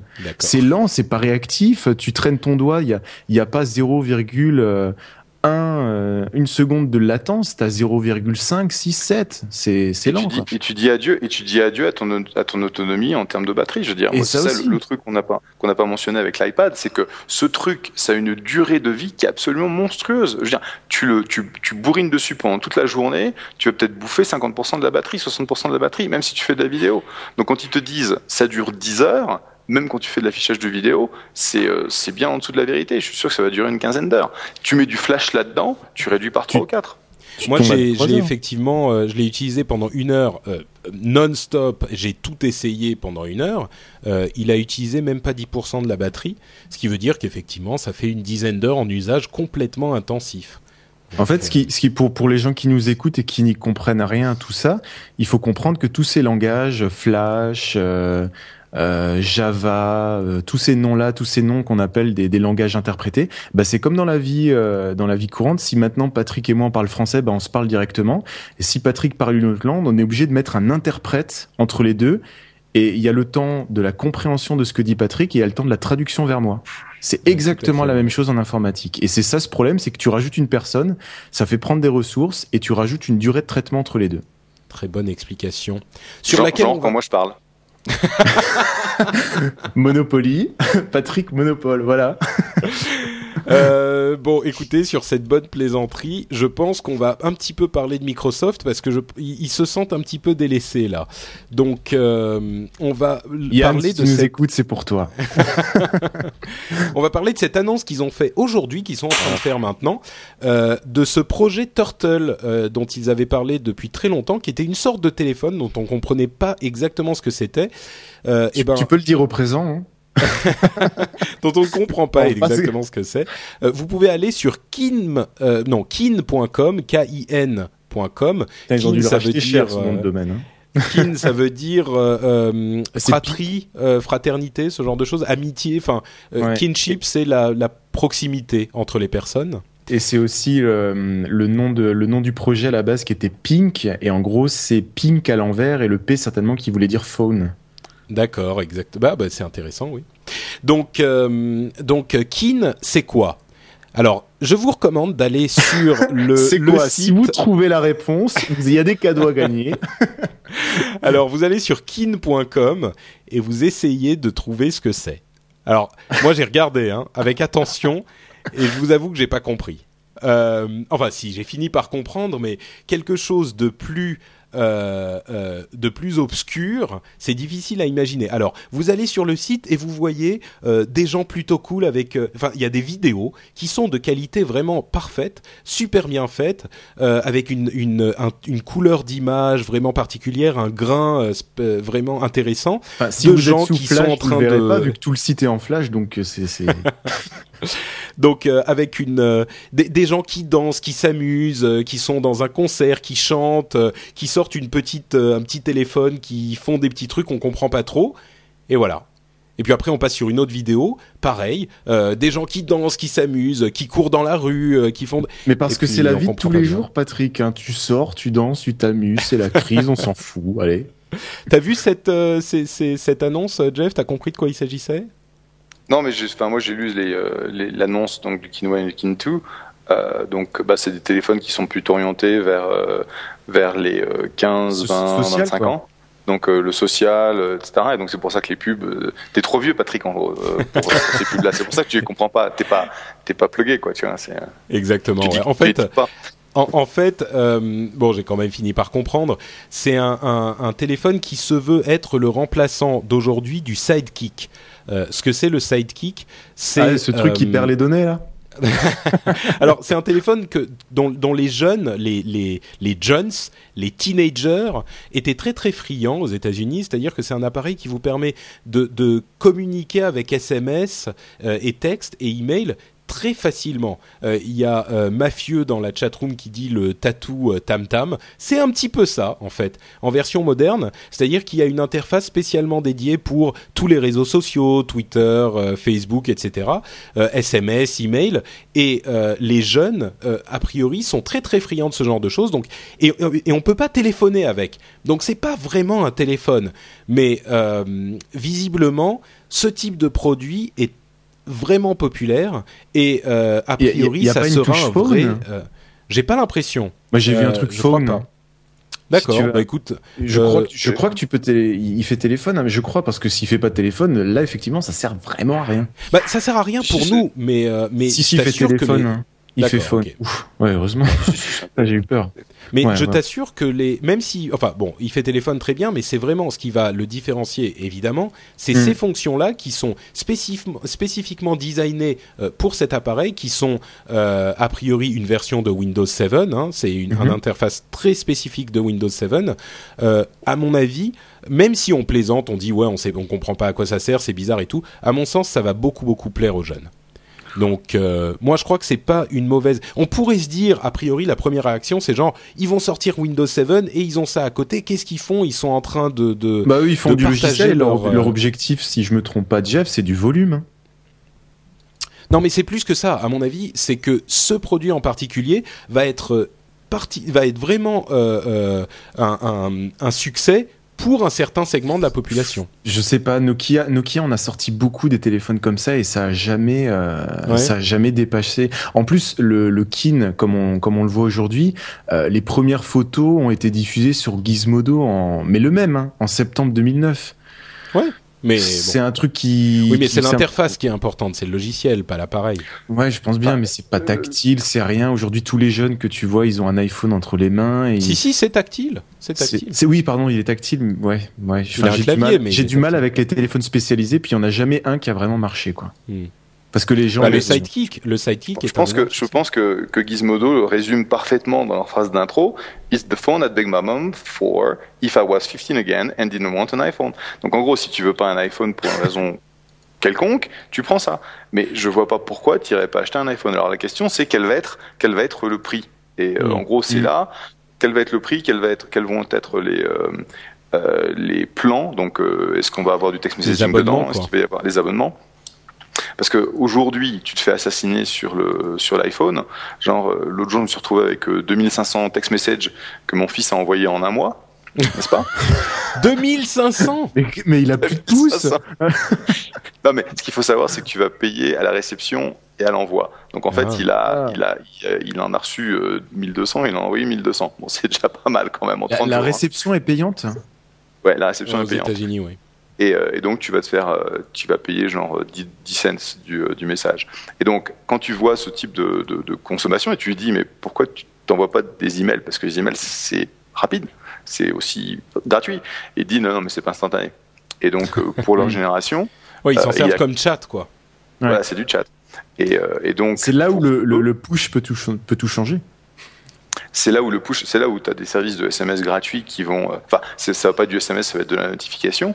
Des services comme Notifo, par exemple, NOTI, NOTIFO, euh, qui n'est pas un de mes investissements. Je plug aussi les boîtes que je rencontre de temps en temps. C'est Euh, assez rare pour le signaler et que, c'est assez rare, pas investi dans cette boîte. Et donc, pour moi, la question, c'est quelle va être l'offre commerciale. C'est pas uniquement le téléphone, ça va être quels vont être les abonnements, est-ce qu'il va y avoir du text messaging dedans, est-ce que ça va être du multimédia, etc. Parce que ce qu'il faut savoir, c'est que euh, Verizon, qui est euh, l'opérateur qui va avoir ce, ce téléphone en premier, euh, sont connus pour te faire payer euh, très cher pour tes MMS, pour envoyer du truc, Mm. envoyer du machin, etc. Donc euh, pour moi, c'est ça la question. Mais faut pas oublier une chose, hein, c'est que Microsoft, ils sont super têtus, et donc si ça leur met 10 ans pour sortir un téléphone qui va être, qui va être euh, digne de ce nom, ils le feront. hein. On l'a vu avec Xbox. Ok, bon bah en tout cas, je sais même pas s'il sera euh, disponible en France euh, ce téléphone, donc euh, on parle vraiment de, de- des efforts de Microsoft aux États-Unis là. On verra bien. Bah écoutez, c'est la fin de nos histoires vraiment importantes. Là, on va passer aux news et rumeurs, aux news et aux rumeurs plus rapides avec ce petit jingle qui, qui Ou, ou arrive? pas. Il arrive pas? Ah, La séquence des rumeurs à la con. À la limite, on aimerait bien en parler un petit peu quand même. Voilà. Euh, alors les, les news et les rumeurs euh, très rapides. Une peut-être la moins rapide de toutes. euh, Twitter a racheté Tweety. Alors c'est quoi Tweety pour les, fans de Tweety. les fans de, de Tweety de C'est le euh, logiciel qui, qui m'a fait aimer Twitter. C'est Voilà. vrai ouais, ouais, ouais. J'avais testé Twitter en version web à l'époque où, où tu n'en, où étais le seul à en parler. Euh, J'avais abso- absolument pas accroché à l'interface. J'a- j'a- J'adhère toujours pas à l'interface, qui est quasiment la même. Mais euh, Tweety m'a fait aimer Twitter.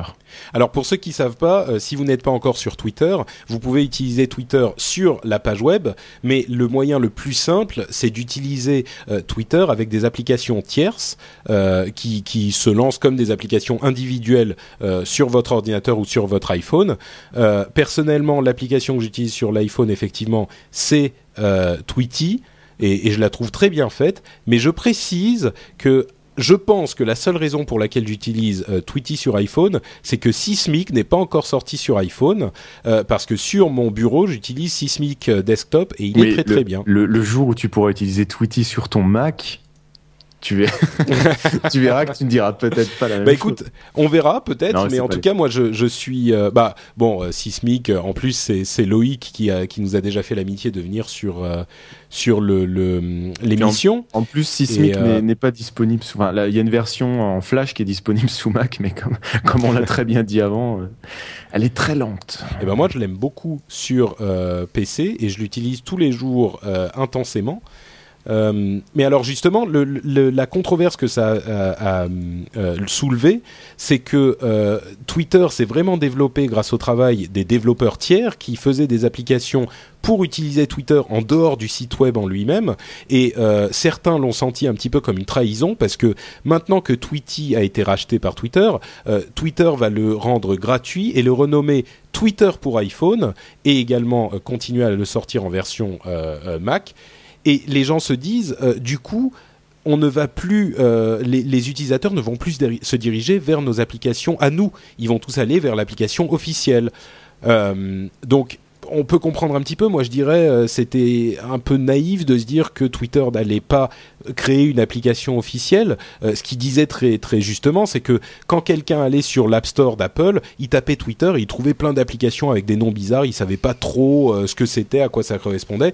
Donc il leur fallait un petit un truc un petit peu plus propre et on craint qu'ils se mettent à, acheter de plus en plus de ces euh, compétiteurs, enfin de ces développeurs tiers qui proposent des services pour Twitter et que euh, les gens qui ont développé des business models autour de ça se retrouvent euh, dans une position difficile. Euh, ouais, moi, ça, je dirais, c'est à, ça, prendre ça... à prendre en compte quand tu fais ton business plan, mais c'est clair que l'accès à Twitter se fait à, à 70 ou 80% par les applications tierces, qui elles-mêmes se font du beurre en affichant leur propre pub, comme par exemple dans Tweety avant qu'ils se fassent racheter. C'est clair qu'à un certain moment, quand Twitter doit doit doit dégager du doit dégager des ronds, qu'ils vont forcément essayer de reprendre possession de ce qu'ils ont créé Ouais, bah, c'est sûr, d'une part, mais moi je dirais pour les développeurs tiers, c'est normal qu'ils s'inquiètent. On va peut-être poser la question à Jeff, puisque, enfin, je sais pas si tu as parlé à, à, Loïc depuis l'annonce, mais. Euh, tu m'étonnes. le truc, c'est que, effectivement, c'est un petit peu inquiétant, mais d'un autre côté, euh, il y a plein d'exemples où euh, on a une application officielle pour quelque chose et d'autres applications qui font les choses mieux ou qui donnent des services en plus que les gens vont quand même utiliser. Donc, moi, je pense que c'est une opportunité de s'améliorer plutôt que de se lamenter en se disant ça va plus marcher. Euh... Non, a, je pense qu'il faut, il faut voir les choses dans un contexte un, un, petit peu plus large. Donc la semaine dernière, Fred Wilson, qui est un des investisseurs et board member de membre du, euh, du directoire de Twitter a fait un post euh, sur son blog disant euh, développeurs d'applications Twitter arrêtez de simplement boucher les trous et, et, et, innover un petit peu parce que là c'est un peu n'importe quoi. Et donc le monde du, du développement euh, Twitter qui à ce jour, comme, comme vous le disiez, est en grande partie euh, soit des clients sur les différentes plateformes, soit des outils euh, qui vont compléter Twitter parce que Twitter à la base c'est vachement c'est très basique quoi. Donc ouais. euh, va y avoir des, des répertoires, va y avoir des répertoires d'outils, va y avoir un, un, un l'équivalent d'un Twitter Store, va y avoir des choses qui permettent en fait aux gens de découvrir Twitter et comment euh, faire en gros mon premier post sur Twitter. Et en gros, ce que disait Fred Wilson, c'est bon bah tout ça en fait c'est du petit bouche-trou euh, à la, je veux pas dire à la petite quéquette, mais enfin c'est un peu ce que je, c'est un peu ce que je pense. donc, je ça c'est très français, et, euh, tu vois, ça pour ceux qui se plaignaient. et, euh, et donc euh, le, le, problème que ça a créé, c'était mais attends qu'est-ce qu'il nous dit, pourquoi pourquoi il va raconter ça, sachant que la semaine prochaine, enfin non cette semaine en fait, il y a la grande la grande conférence développeur Twitter Chirp à San Francisco et tout le monde a commencé à s'inquiéter. Et en gros, le rachat de Tweety, c'est pas tant le fait de dire bah voilà, on reprend un des clients euh, et il faut savoir que c'est pas le plus gros client sur sur l'iPhone, hein, le plus gros c'était c'était Ecophone. Euh, on reprend un client à notre propre compte, euh, on fait un partenariat avec euh, RIM pour annoncer le, le, client officiel BlackBerry, et en gros, la façon dont la communauté ressent le truc, c'est que euh, là où Twitter s'est développé grâce à l'activité de tous les développeurs, en gros, ils sont en train de se retourner euh, contre eux et puis de, de, de, se servir de tous, ces, de tous ces mecs qui ont passé quand même beaucoup de temps et d'argent à développer des applications phares, euh, et ils s'en servent comme paillassons, quoi. Et donc, euh, donc tu es aussi laquelle... dur que ça pour, pour l'analyse de cette... De cette, bah, je suis dur, je suis dur au sens où gérer ta communauté, c'est la première chose que tu apprends quand tu es une plateforme. D'accord? Mmh. Soit tu es un applicatif et bah, tu as des utilisateurs et puis voilà, soit tu essaies d'être une plateforme et tu essaies de, de, de, marcher sur, cette, euh, sur ce, ce fil d'équilibriste, si tu veux, où tu vas dire, bah voilà, ça c'est moi qui le fais et ça je le laisse à ma communauté. Et c'est quelque chose que tu, tu vois Facebook a relativement bien fait. C'est-à-dire qu'il y a eu un certain nombre de, de petits soucis euh, dans la croissance de, de, la plateforme Facebook, mais grosso modo, il n'y a pas eu d'énormes euh, situations comme aujourd'hui où en gros, les mecs parler de faire un boycott de Chirp. Ils vont se réunir tous mardi et il y a un mec de Twitter qui a été invité pour aller parler aux développeurs. Bah, je peux te dire que le mec il va se faire lyncher. Hein. Ah mais tu penses pas qu'ils n'avaient pas le choix chez Twitter? Ils n'étaient pas obligés un petit peu de sortir leurs propres clients? Bah, si tu veux, quand ils ont, quand ils ont annoncé initialement euh, le, les API, donc le, le, l'ensemble des, euh, des, outils de développement de Twitter, ils ont toujours dit nous on fait notre site web, nous on fait ceci, euh, ça nous intéresse mm. pas d'avoir un client sur toutes les plateformes, euh, ça permet aux développeurs de, se de, de, développer des applications intéressantes, etc., etc. Donc en gros ils sont venus un petit peu sur leur, sur leur position. Le problème, c'est pas tant qu'ils le fassent. Si tu, si tu me poses la question il y a des choses qui sont tout à fait logiques. Euh, avoir, euh, être responsable et propriétaire de l'engagement utilisateur, ça a du sens.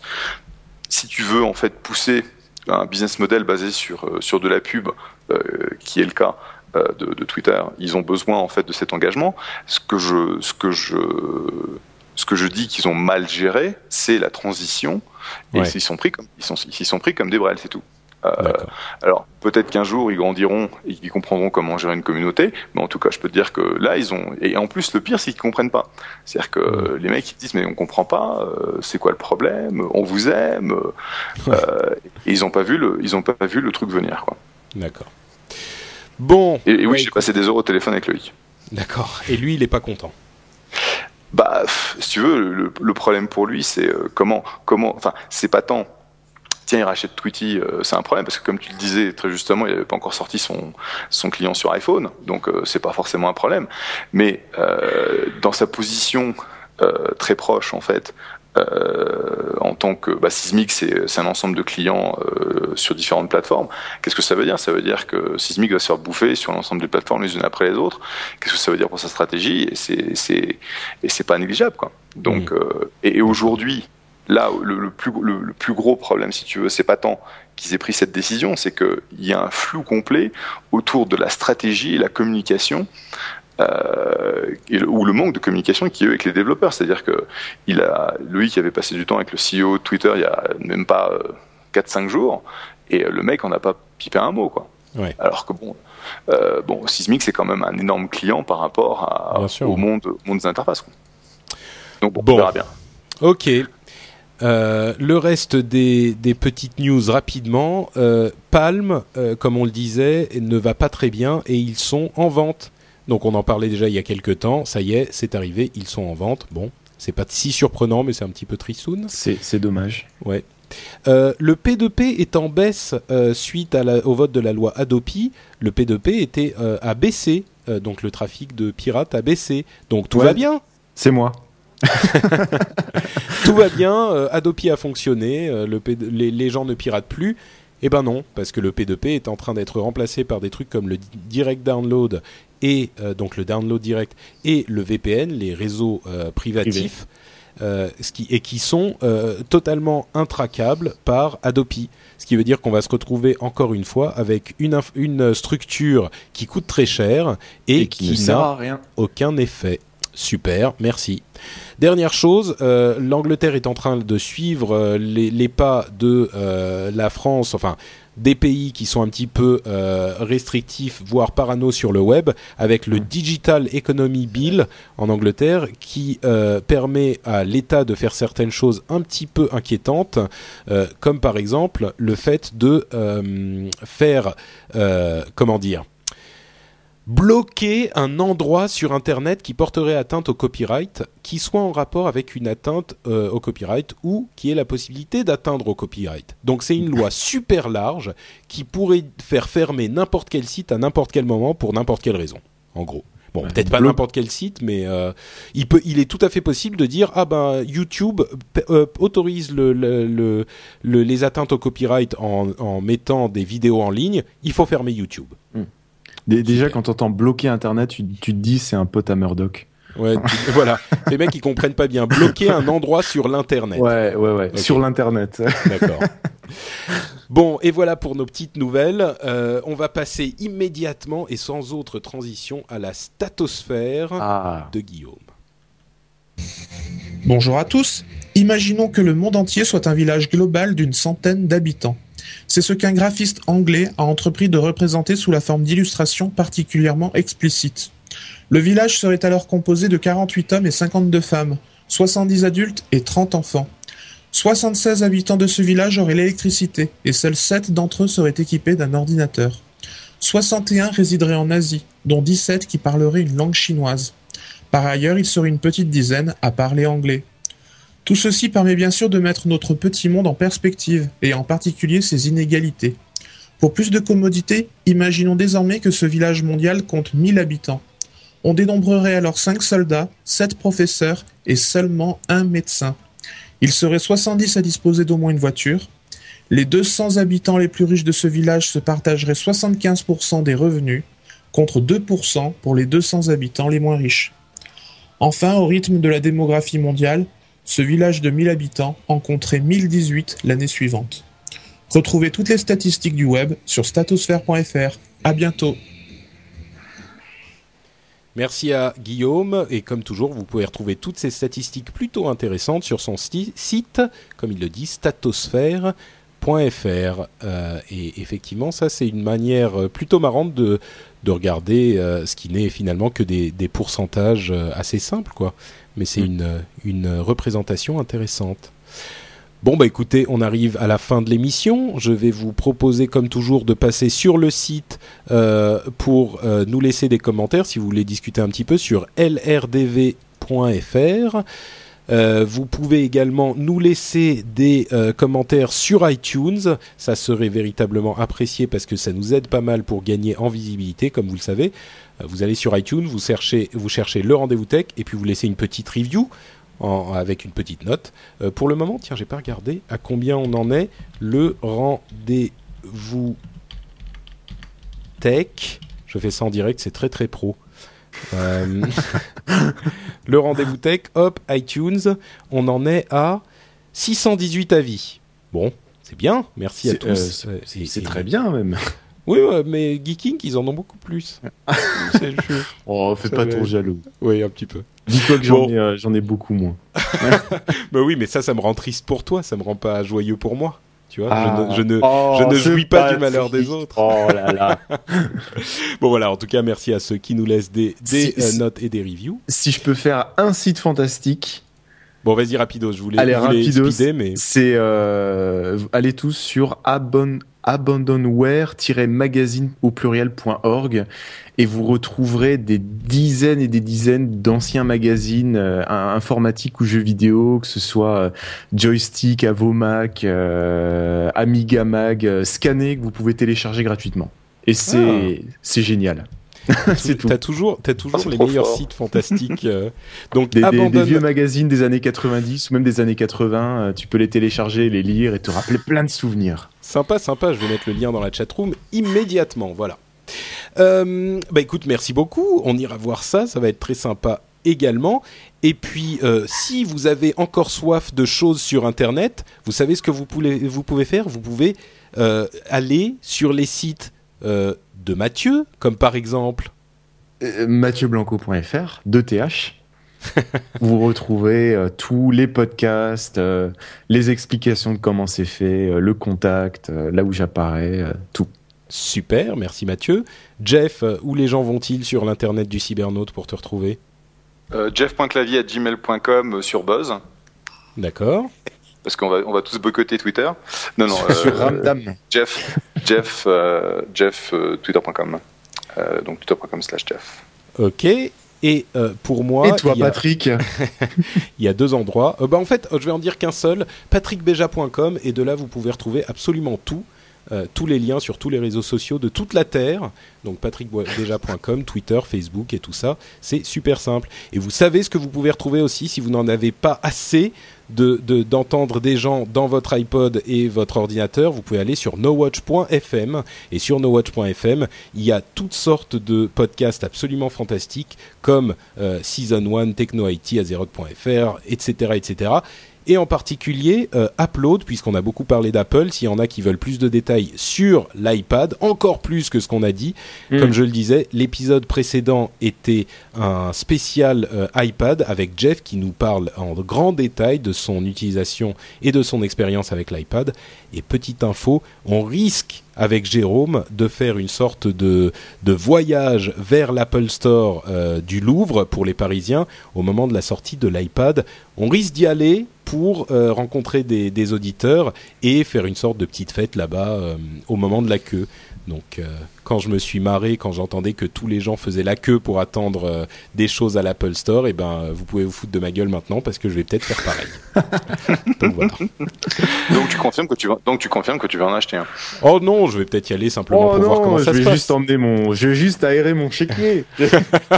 Parce que tu sais, j'ai plein, j'ai plein de copains en fait euh, qui ont dit jusqu'à la, jusqu'à la veille, non non, mais j'en achèterai pas, non non, mais c'est des conneries, non mais ça, ce, ce, ce Non, truc-là, mais- ça sert à rien. Et ils ont craqué dans les deux premières heures à voir en fait le flux de, de, de tweets de gens qui se pâmaient d'avoir leur, euh, leurs iPads. En gros, ils ont, ils ont lâché. Et j'ai même d'autres copains qui avaient commandé un iPad euh, 3G qui ont craqué et qui ont acheté un iPad pour dire allez je le filerai à ma copine Ouais, ouais, ouais, mais non, mais non, moi je vais, ça va aller, je vais pas craquer, euh, je vais pas en Oui, acheter oui. un, c'est bon, Aère-toi le Ok, chéquier. aère-toi. peut-être. Non, non, Ah mais je sais pas, tu hein, vas je sais acheter pas. un MacBook et un iPad. Je verras. sais pas, je sais pas si je vais en acheter un ou pas. Je dis pas que je vais en acheter un ou pas, je sais pas encore, je suis pas sûr. Voilà. Allez, on vous laisse, on vous donne rendez-vous dans 15 jours, ça sera le 26 avril pour un autre épisode absolument fascinant. Merci à tous d'avoir été là et à dans 15 jours. Ciao ciao. Merci à toi. à bientôt à tous Ciao.